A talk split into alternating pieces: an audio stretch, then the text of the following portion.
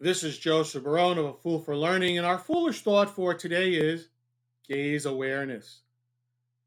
The July 2020 issue of TD Magazine had a small article entitled Gaze Awareness. Now, it's a term I had never heard before, and it quite intrigued me. It seems that gaze awareness deals with the importance of making eye contact during a webinar.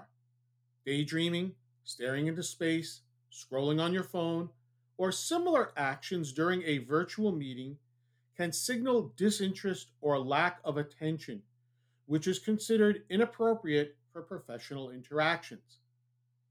This, of course, has now made me much more aware of what I do and what I do not do during my various uh, webinar meetings that I participate in.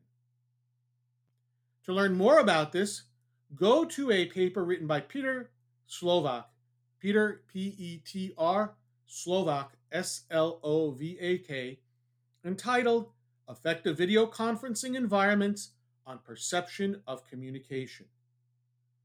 To learn more about A Fool for Learning, or if you wish to contact me to assist you and your organization with an appropriate learning solution to meet your business needs, please visit my website at afoolforlearning.com.